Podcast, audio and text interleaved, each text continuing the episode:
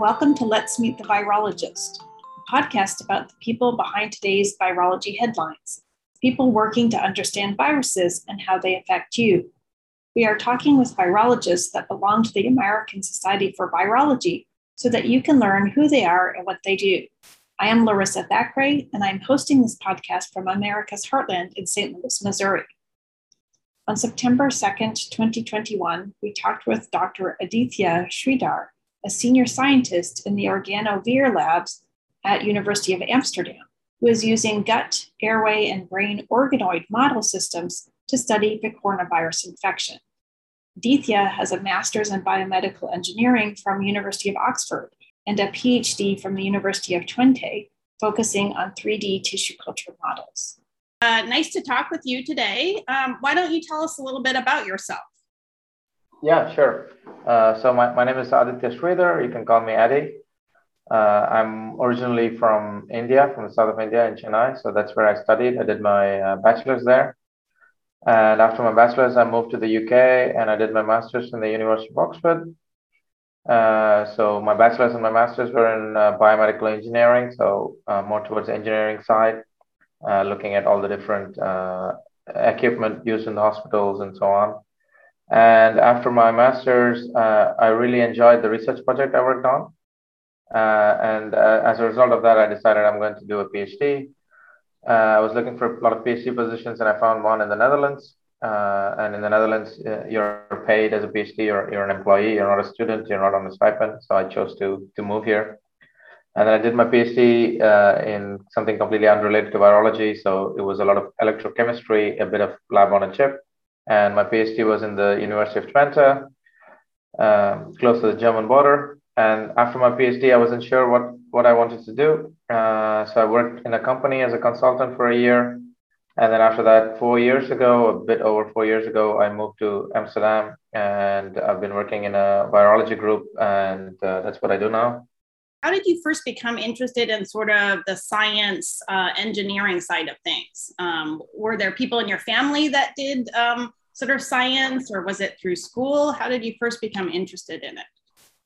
Yeah, I think uh, early on it was uh, I can't really pinpoint an interest because I think it's just one of those things that just happens in India. You know, if you're if you want to study, you do either engineering or medicine and uh, yeah me- medicine like required a lot more effort than i was willing to put into so engineering was thrust upon me let's say.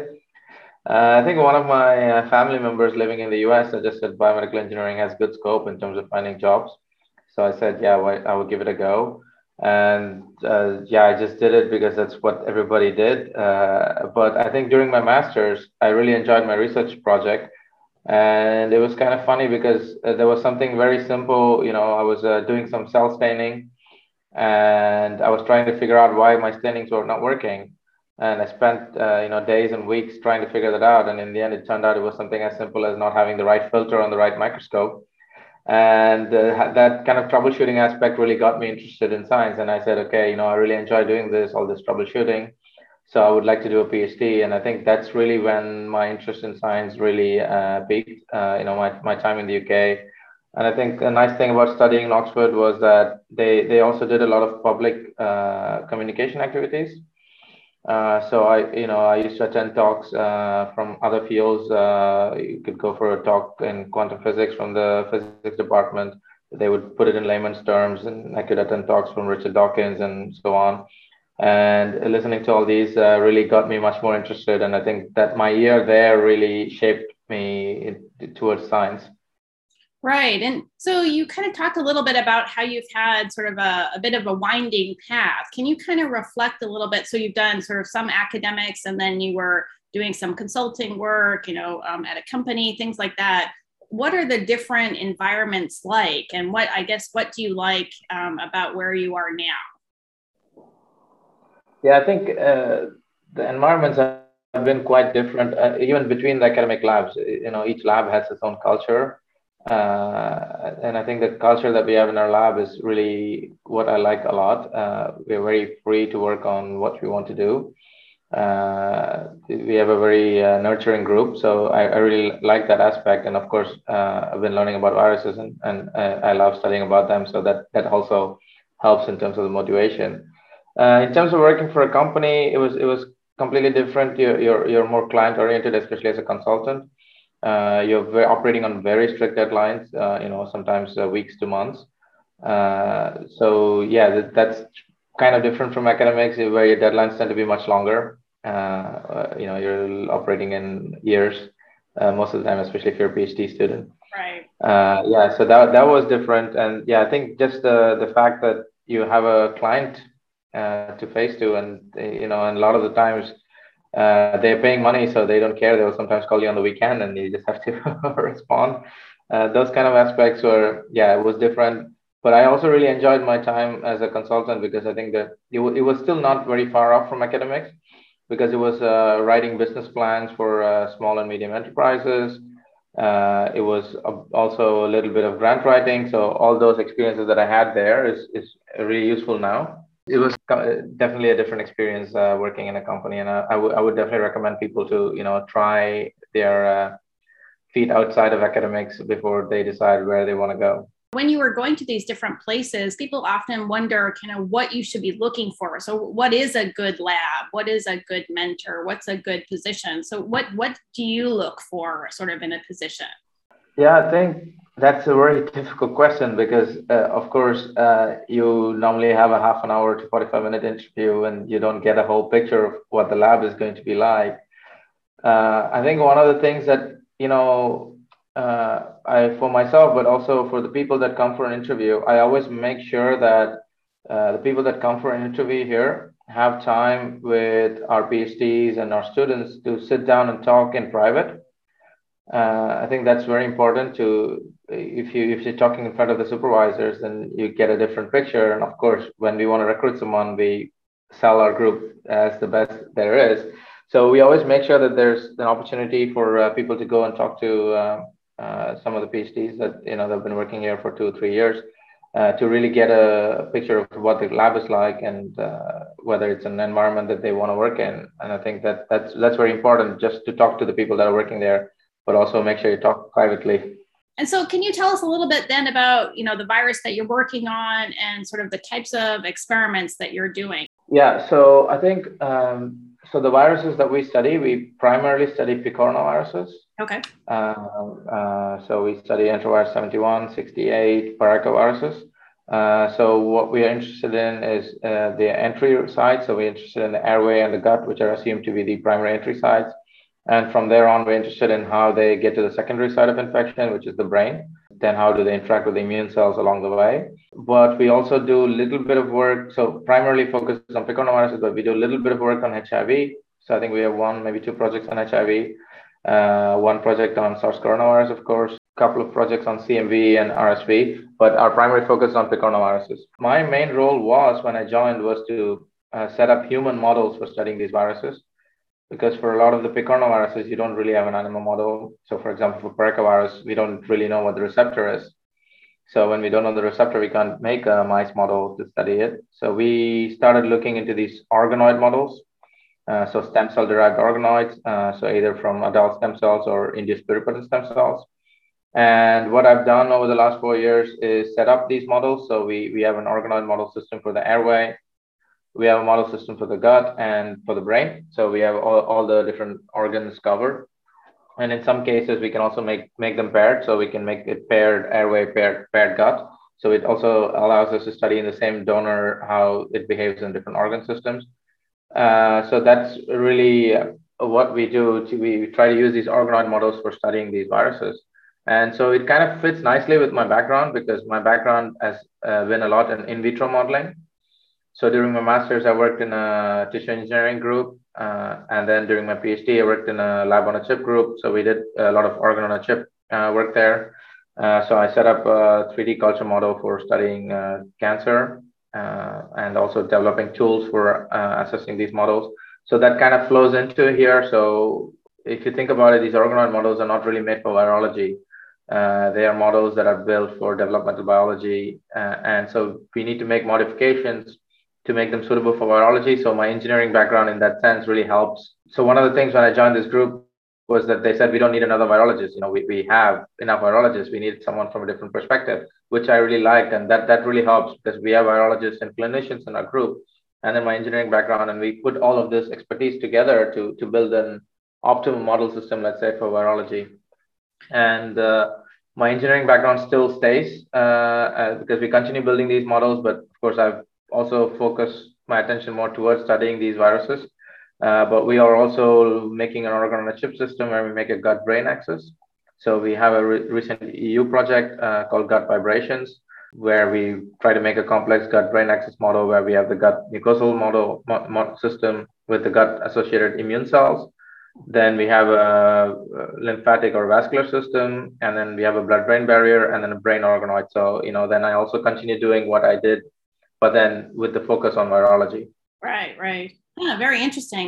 What do you say to people that, you know, when you talk about your organoid systems and they say, well, how relevant is this really to virus infection in a person? Um, you know, what can you actually learn from, in a way, an organoid system that you can't necessarily learn from, say, a mouse model or by, by basically taking samples from people. So, what, what are the advantages to the system in a way? Yeah, so I think there's there's there's two things here. Uh, one is that um, uh, people often forget uh, how these model systems work, right? So there are different types of models, and uh, most of the models that we work on uh, are called discrimination models. So they're very good at uh, modeling a very particular aspect. And then you have high fidelity models that you know then reflect the whole picture of the whole organism. And you know you can never have a high fidelity model of a human unless you have a patient in the clinic, right? So what we work with is discrimination models, and I think that's something that we also forget when it comes to animal models, is that we extrapolate what we see in these animal models to the human situation, but we have to realize that they're discrimination models, and that that's one thing to keep in mind. Another thing to keep in mind is that the, the model system that we work with, uh, the reason we work with these organoids is that they reflect a human phenotype uh, because they're you know patient derived and what they can also then do is we can have donor to donor differences whereas a lot of animal models tend to be uh, clonal and you know the, the same uh, genetic background which which is not the case here which which also implies that the costs uh, go up uh, but that so those kind of things are not, of course, possible in animal models to, to really have the human phenotype and uh, to to have this donor to donor variability. Uh, I think uh, age is still a little bit far off, uh, but hopefully in the future we can also model that because again, for a lot of these viruses, age is important. I think one of the questions that we always get in terms of these model systems is that people always go, but this is missing or that is missing. You know, immediately people go, if there's no immune system but one thing to realize is that we are catching up on several billion years of evolution. You know, we can't uh, recapitulate nature uh, in in a few years in the lab, and these are things that we're building on. And you know, perhaps uh, 50, 100 years from now, we will have a human in a lab system to study these viruses. But for now, these models are discrimination models, and we have to you know see them in that light. So they are really good at mimicking certain aspects and we have to use it for that. I think one example is for polio, for example, you know, it's so well studied. But when using these organoid models, they were able to find a new open reading frame and also show that this open reading frame is necessary for infection. Uh, so, you know, so those kind of things you can start answering when you have a, a human phenotype uh, in your model system. Right. Yeah. I mean, yeah, we always counter with, you know, it's a way to generate hypotheses that you might not essentially be able to even come across or even think about just using human samples, right? I mean, you can go back to the human patients and see if the hypothesis is true, but a lot of times if you don't have the model system, whatever it is, you, you don't actually you know, generate the hypothesis at all. Yeah, absolutely. And I think sometimes you also have to realize that you don't want a perfect model, right? Uh, if you if you think about polio, for example, uh, polio is interesting because of the acute flaccid paralysis but it causes that in 0.1% to 1% of the case. So if you have a perfect model uh, that can only mimic that 0.1 to 1% of the case, then the amount of money you need to put into before you can, you know, do anything is is is going to be monumental. Right. Uh, so so it, it's important to see with with in under what context. And I think it's also important when we go and present these results in these conferences, we have to uh, make sure that we describe what the limits are of our system. And I think that's sometimes often uh, times people don't do that. Uh, and that's where all these criticism come from I think if you put it up front that you know we understand what the limits of our model are, and we're only using it for answering these very particular questions, then then it's perfectly valid.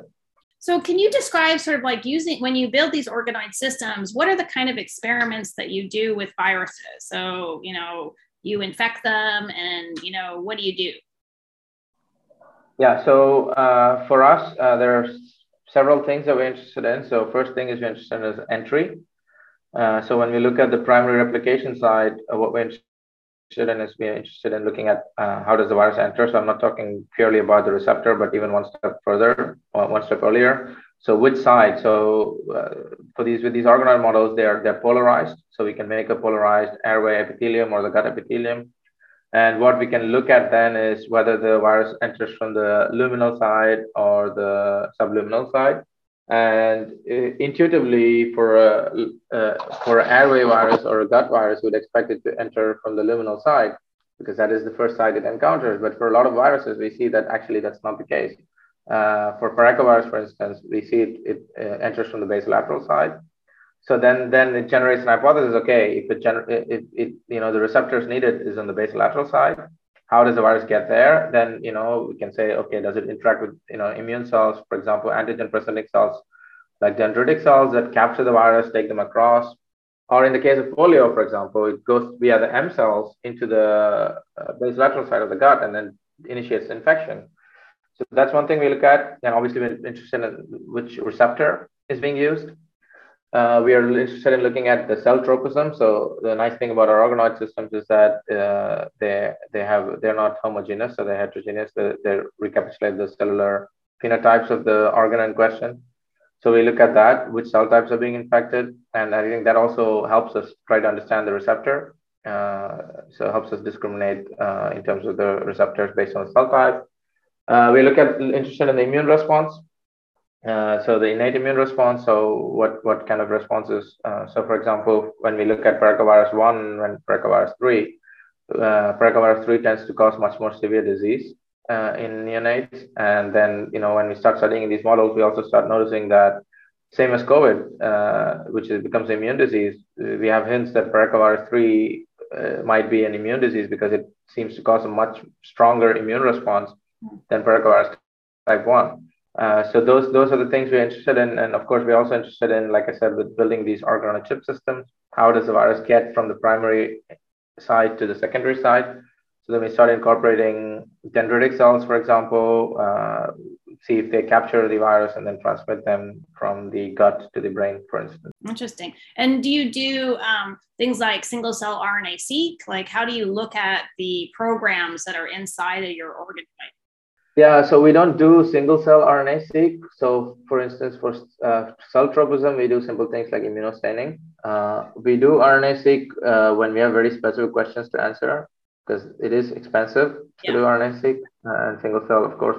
But then on top of that, our organoid cultures themselves are quite expensive uh, in terms of the media, in terms of the uh, consumables that we use for the cultures. so we, so in our, for example, in our SARS coronavirus work, we are doing RNA-seq to get a better picture of what happens upon infection. Uh, and also uh, when we treat treat the cultures with uh, specific uh, substances. So in this case, we're looking at uh, breast milk and what is the effect of breast milk on the infection of uh, SARS coronavirus. So there we do RNA-seq. Mm. in but most of the time we try to look at cytokine panels, and then we do immunostaining, and of course we do PCR and we culture the viruses. Uh, uh, we are a culture lab. We started as a culture lab, so we always do uh, titrations. So, what what do you see yourself doing in the future? Are you going to sort of stay at your current job? Are you looking to sort of get your own lab? Uh, what are you sort of thinking about? Yeah, so I, I, for me, I would I would like staying here. So it's it's going great. Uh, in the four years, we have done a lot of work together. Uh, I both my um, uh, PIs are quite supportive uh, of uh, my position, so uh, they let me uh, lead some of the work. So I also get some uh, last author publications, which is of course necessary for my career. I love the work that we do and the, environment that we have. it's a really nice work environment. So in that sense, I, I really enjoy it. So I have a contract for another, I think, three years. Uh, I'm actually in the process of applying for my own grants. Uh, so I think within this group, I would like to set up my own research line. Uh, so I think beginning of next year, I'll be applying for my own grant to to you know to become a PI. Can you talk a little bit more about so the US system is obviously not like that in a way. Like we tend to have sort of like one PI, one lab more. So can you talk a little bit about the system in the Netherlands and how you have I guess like larger groups in a way? Yeah, so it's it's uh it's a of course it's a bit different. Uh, it's also a bit different here because we're an academic hospital, and uh, there are different routes. Of course, uh, uh, both the PIs I work under are also medical specialists. So one is a pediatric infectious disease specialist, another one is a, a clinical virologist. So that's really their primary role, and then then they also do research. Uh, so then there's opportunities to be a PI, but and as a department, uh, as a department of medical microbiology, there are several PIs uh, that work in this department, and it's a huge department. Uh, so our primary goal is, of course, in the clinic, but then we also do research, and then so that that allows for there to be PIs. And it's not enough if you're a PI in the Netherlands because if you need to uh, have a PhD, the PhD needs to be promoted, and that can only be done if you're a full professor. So you're always under a professor until you you become one yourself. So and they have a kind of hands-off approach because we almost uh, hardly interact with with the, the professor that promotes our PhDs, for instance. Uh, so that's that's how the system works. And uh, to to become a PI here really is you bring your own money in, uh, and if you bring your own money in, then uh, they're happy to make you a PI. Uh, some some universities in the Netherlands also have a tenure track system uh, but we do a lot of collaboration. So for us, you know, having multiple PIs within a group is not really an issue. We can collaborate within the group, but we also collaborate with groups from other departments here or from other countries. So we have a very collaborative environment. So it doesn't really make a huge amount of difference. It's just uh, on paper, you're a PI, which is of course nice to have. So, um, I guess in finishing up, can you tell us sort of what it's been like the last uh, year, year and a half um, for you to be a virologist? Um, you know, during the pandemic, it's sort of a um, unusual time to be a virologist or to be a scientist. what has it been like for you? Yeah, of course, it's it's been a very interesting time because the, the minute people realize you're a virologist, uh, it, it, I always tell this like in the last year, everybody's a virologist, so our jobs are becoming redundant uh, everybody seems to know more about uh, viruses than we do. Uh, so they always start getting into. I mean, most of the time it's well intentioned. I think people want to know, and of course, when people want to know, I think it, as a scientist who's funded by public money, it's very important that I communicate uh, back uh, the research that we do and the understanding that we have. So I'm always interested in engaging in a conversation with people uh, trying to make them understand our perspective. It's been a bit difficult keeping track of the literature, so TWIV has been useful in that sense uh, to keep track of all the literature and you know using that knowledge then try to communicate what we think is going on and and of course uh, we have been wrong all through the year and that, i think that's that's that's important that people realize that you know scientists are not uh, omniscient and we make mistakes as well and so it's it's been humbling and it's been an interesting experience just trying to talk to people just doing public communication uh, even among friends who you normally wouldn't talk about these topics. Everybody's interested in it. Uh, i've always been interested in public science communication. So for me i, I see that as a nice challenge. Sometimes it's been frustrating especially when you deal with uh, people that don't believe in covid or people that are anti-vax. So that's also a different kind of challenge that you have to deal with and that's something that i'm also learning. How do you approach it? You know not to get frustrated not to uh, not to alienate people but to you know to have a communication rather than an argument. Right right. Um, and I guess how, how is the pandemic going uh, where you are? Obviously, we're I'm in Missouri, so we're sort of I think hopefully getting over our Delta surge. We were unfortunately one of the first uh, places to surge in the United States lately but it looks like we may be bending our curve. Um, what's it like there? Well, here things are opening. I've been opening up the last couple of months. Uh, there are still some things that are restricted, like, for example, clubs are not open, uh, festivals are not happening, but sporting events are going on.